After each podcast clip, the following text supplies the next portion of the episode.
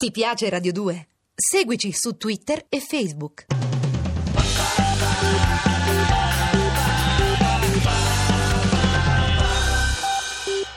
Hang loose, ve lo dico con gli Alabama Shakes, tenetevi forte ma state morbidi, state fluidi, state elastici, è il saluto che si rivolgono i surfisti l'un l'altro perché bisogna essere naturalmente tesi come dei giunchi ma anche flessibili come delle liane, bisogna essere morbidi, sinuosi, non si può rimanere rigidi, tesi sì, forti, però anche morbidi. È un concetto davvero orientale tutto questo. Del resto oggi siamo in Laos e tra poco faremo una lezione non tanto psicomotoria quanto animo motoria. Intanto vi ricordo i nostri recapiti perché hanno più scopi. 348 7300 200 è il numero dei nostri sms a cui ha scritto Mauro che appunto ha sempre desiderato quel foulard bianco, quella sciarpina bianca lautiana di cui ho parlato poco fa. Ancora chi scrive senza firmarsi spedisco le sole parole d'obbligo. L'ho letto male perché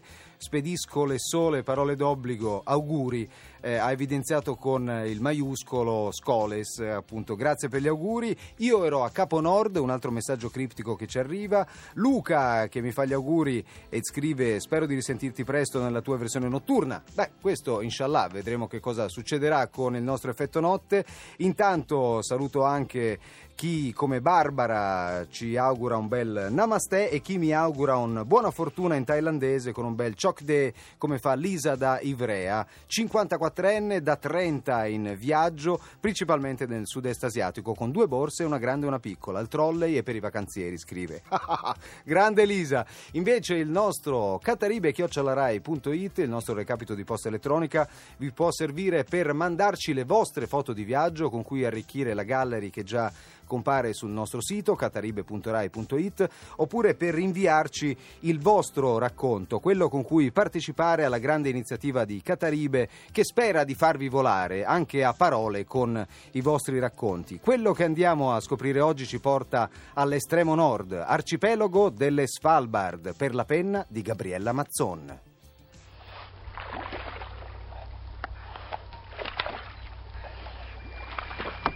Dirk entra nel torrente per saggiarne la profondità. Lo guardiamo. In cuor nostro sappiamo che o si va tutti o non va nessuno. Il gruppo non si può dividere. C'è solo una guida, una pistola lanciarazzi, un fucile, un telefono satellitare. Anche se ci dividessimo i tre cani groenlandesi, addestrati per avvistare gli orsi bianchi, qualcuno rimarrebbe comunque senza protezione. Dirk ondeggia nel torrente per la corrente e il fondo instabile. Non è la prima difficoltà che incontriamo. Abbiamo già attraversato tratti fangosi e ampie zone di permafrost ricoperto da muschio soffice e intriso d'acqua, nei quali i nostri scarponi sono sprofondati fino alla caviglia. Abbiamo camminato sulla neve, su tratti ghiaiosi che cedevano sotto i nostri passi. Abbiamo attraversato torrenti meno profondi di questo, formati dalle gelide acque dello scioglimento dei ghiacciai. Da una settimana viviamo nel giorno perenne, perché qui, oltre il circolo polare, a 78 gradi nord, nell'ultimo lembo di terra abitata prima del Polo Nord, il sole di mezzanotte ha la stessa identica luce di quello di mezzogiorno. E da una settimana non vediamo un albero, un cespuglio, una siepe, perché nella breve stagione estiva del deserto artico solo poche specie floreali riescono a spuntare per pochi centimetri prima che il gelo e la neve tornino a ricoprire tutto.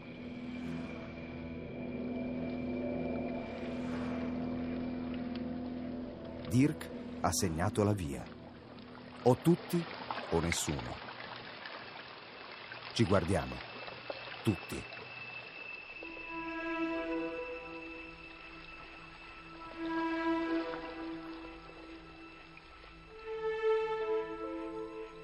Cominciamo a togliere scarponi, calze, pantaloni e uno dopo l'altro entriamo nell'acqua gelida del torrente.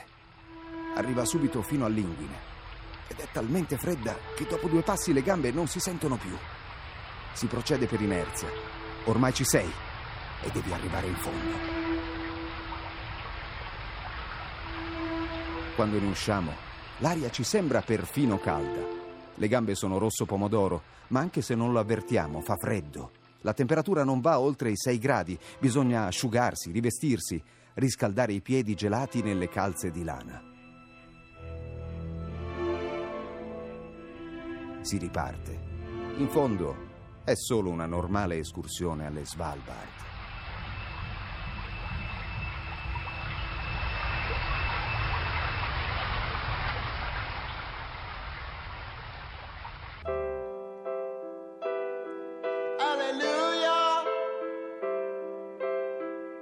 Sing it out loud and sing it to ya.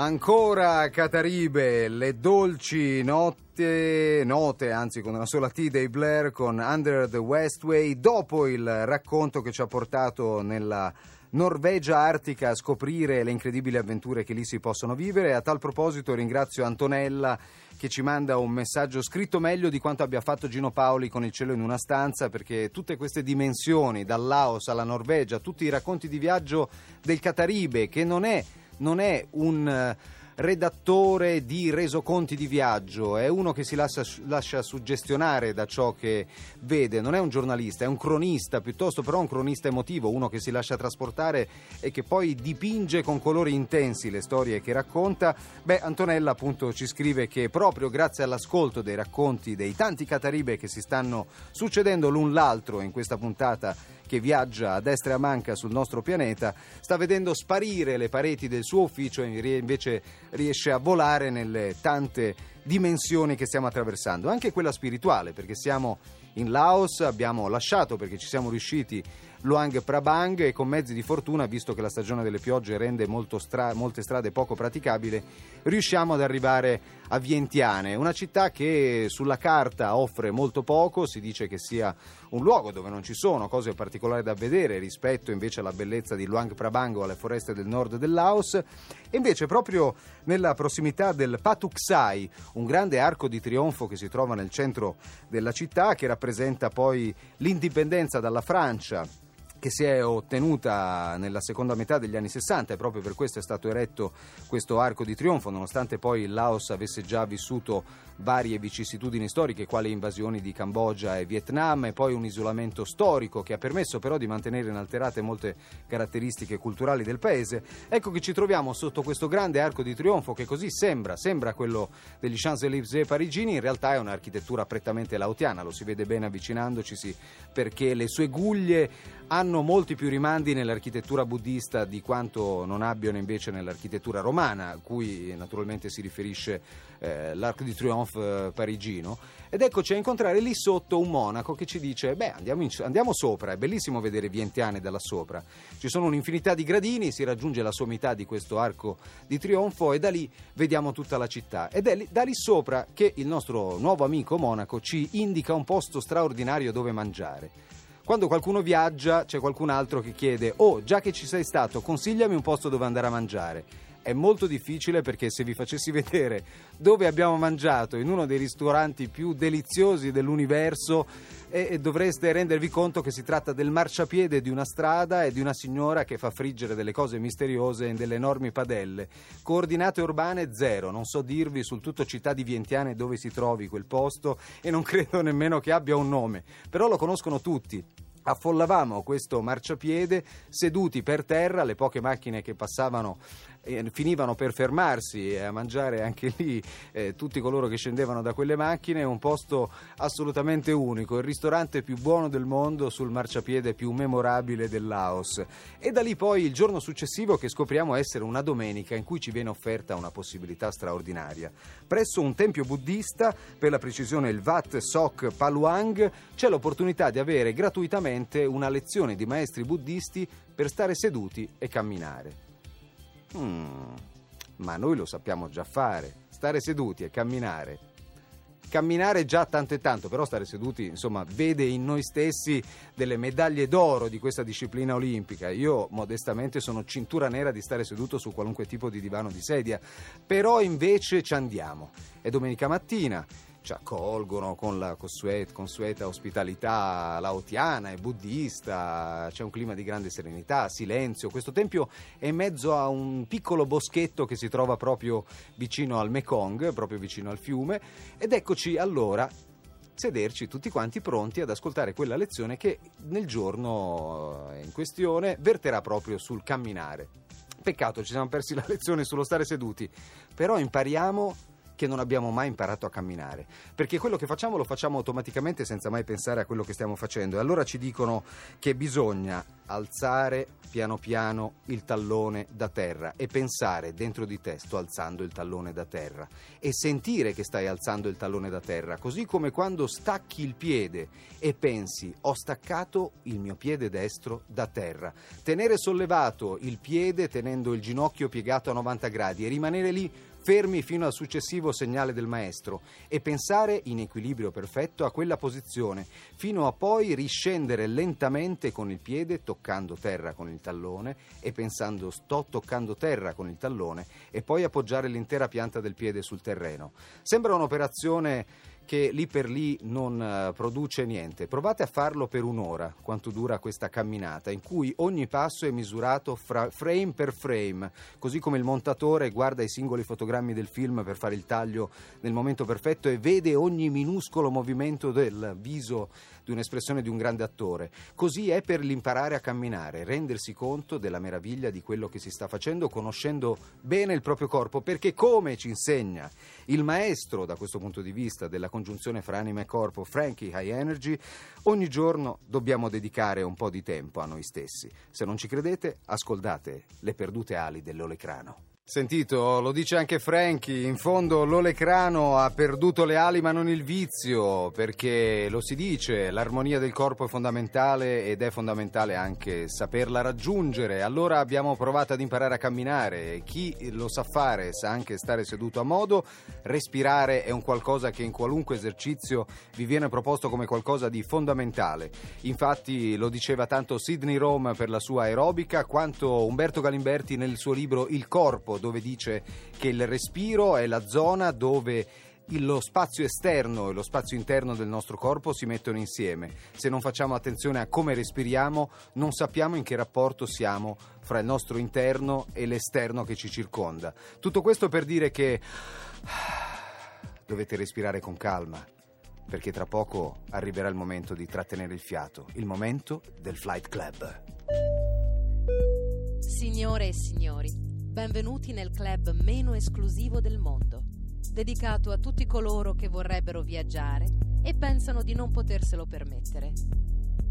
Il Flight Club è lieto di offrirvi ogni giorno 5 regole per intraprendere un viaggio avventuroso nei dintorni di casa vostra. Prima regola del Flight Club di oggi. Fai una mappa del tuo quartiere identificando le piante che trovi. Sapevi già distinguere un tiglio da un platano? Seconda regola. Porta le cose di cui ti vuoi disfare sul marciapiede di fronte a casa tua e improvvisa un mercatino personale. Senza prezzi, ovviamente.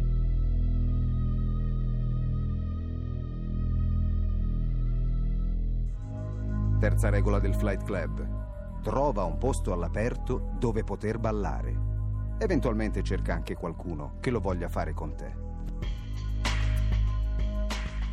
Quarta regola del Flight Club.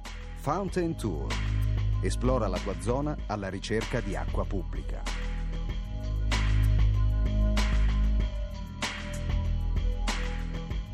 Quinta e ultima regola, solo per soci intrepidi. Raggiungi un luogo molto frequentato e se ne hai il coraggio e le forze, chiedi l'elemosina fino a sera potrai devolvere quello che hai raccolto a chi può averne bisogno.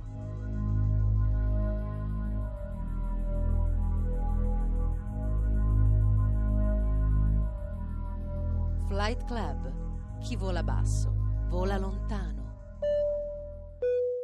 I con il loro giorno di ordinaria magia, cioè come ogni giorno trascorso con Cataribe e con Radio 2, tra poco il GR, poi Urban Suite. Prima un po' di tempo per ringraziare degli auguri di tutti voi e anche della collaborazione della magnifica banda di Cataribe, Angela Zanfarelli e Lorenzo Lucidi, i nostri curatori.